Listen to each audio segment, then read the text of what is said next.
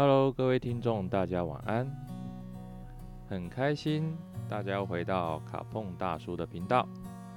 那今天想跟大家分享的事情是四个字。那四个字呢，就是理所当然。那为什么会跟大家分享这四个字呢？可能因为最近遇到的事情跟以往过去所遇到的一些事情一起发生的共鸣吧。其实理所当然，在我上一个录音其实里面也有提到，有时候我们其实会对一些，比如说我们的爸妈啦，或是对待我们比较好的人啊，往往长期下来都会有一种理所当然的态度去面对。然后就会觉得，哎、这样好像是应该的，或是怎样的，或是像小时候常常在家都是茶来伸手，饭来张口，那感觉好像有时候你就会不自觉脱口问妈妈说：“啊，饭呢？怎么还没有好？”或是之类的，对，这种所谓的理所当然。那其实有时候我们会忽略掉，就是说。有的时候，并不是别人应该要为我们做什么，而是可能是因为珍惜我们，可能是因为爱我们，所以说他们才会无私的来奉献，然后来给予。但有时候，往往就会变成授予者的一个依赖的态度。然后，当依赖成性之后呢，其实到最后好像都会走入所谓的理所当然的态度。像之前在基金会工作的时候，也是针对一些弱势家庭给予一些物资的时候，时间一久了，有的时候物资可能没有给予到这么多，就会被对方反问说：“嗯？”为什么东西变少了？这不是我们应该要给的吗？应该获得的吗？那那时候其实心里就会在想说，不是啊，这些物资是善心人士他们捐赠出来，所以才有的啊，怎么会是你们应该拿到的呢？应该拿到的是政府的补助吧。而不是一些民间单位所给予的物资吧？对啊，所以那时候其实就会在想说，嗯，为什么会有这样子的情绪反应出现呢？所以有时候会没有办法去理解这样子的事情跟状态，然后就会透过这些事件，就会来反问自己，就是说。我是不是也是变成那一种所谓理所当然的人，在自己的生活周遭很多事情上面，是不是也变成那一型的人？所以就会不断的去审视自己的一些行为举止，跟一些跟人的应对方式，或是对待学生也好啦，对待同侪也好啊，然后或者是对待一些同事啊，或者是。亲朋好友们都好，那后来仔细想过一轮之后，好像，嗯，就只有对家人是这样子。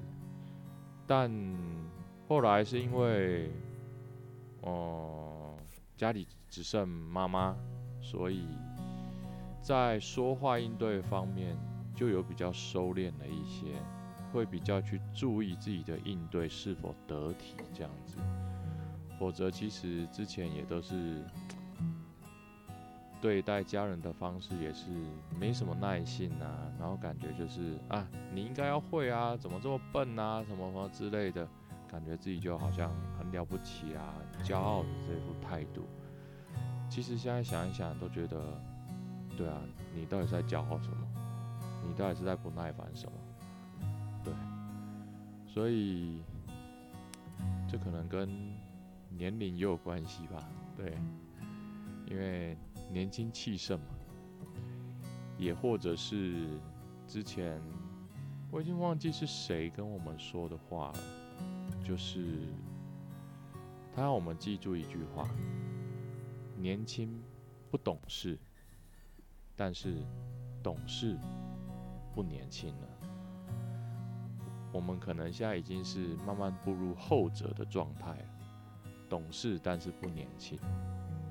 那根据我自己的经验谈的话，我可能会再加，懂事不仅不年轻，有的时候你还没有办法挽回，对，然后会让你遗憾终生，所以这是很可怕的。没办法，我自己身上有过太多太多，嗯，负面的遭遇吧，对，那。其实有的时候，知晓一切的身边的好友们，他们有的时候就会说：“嗯，为什么你常常都遇到这种事情？对，那你是如何去解决的？”其实有的时候我也不知道我是怎么解决的，那就是这样走过来吧。其实到最后都是直接告诫自己，就是说，生活还是得过啊。开心是一天，难过也是一天，那为什么不让自己开开心心的过呢？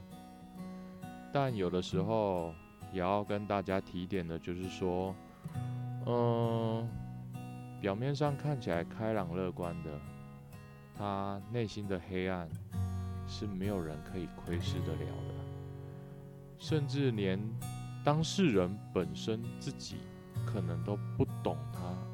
内心的黑暗面有多么的强大？我会这样说，也是因为自己前一阵子的遭遇，对，所以会有这种体认跟感触了。所以，甚至前一阵子跟我妈通电话的时候，甚至还跟她说了：“其实你不了解我，面对大众的时候。”我表现的是很阳光开朗的，是没有错的，但其实我很怕黑，我很怕一个人独处的时候，对啊，所以这个反差不是当事人其实是没有办法理解我们的痛苦的。我们要说是强颜欢笑吗？要说是戴上假面具吗？其实都好，好像都可以这么说。那。常常会觉得，只有夜深人静的时候，才会变回原本的那个自己吧。就是不爱讲话，对。那现在因为工作需求，所以不得不。所以有时候就是因为这种反差的效果，造成自己的负担越来越大嘛。也许吧，我是这么想的，对。所以今天针对“理所当然”这四个字来跟大家做一下阐述跟一些抒发，不晓得大家是否跟我一样呢？希望不是，对，因为我不是个好例子，所以我只适合拿来当借镜而已。所以有时候必须要让自己不要落入所谓的理所当然的地步，很多事情。很多人事物并不是理所当然要为了我们，所以有时候我们每个人都必须时时刻刻提醒自己这件事情，好好的去珍惜，好好的去对待目前现有所有关心我们的人。然后以及我们所珍惜的事物。以上就是今天的分享，谢谢大家的收听，我们下次再见，拜拜。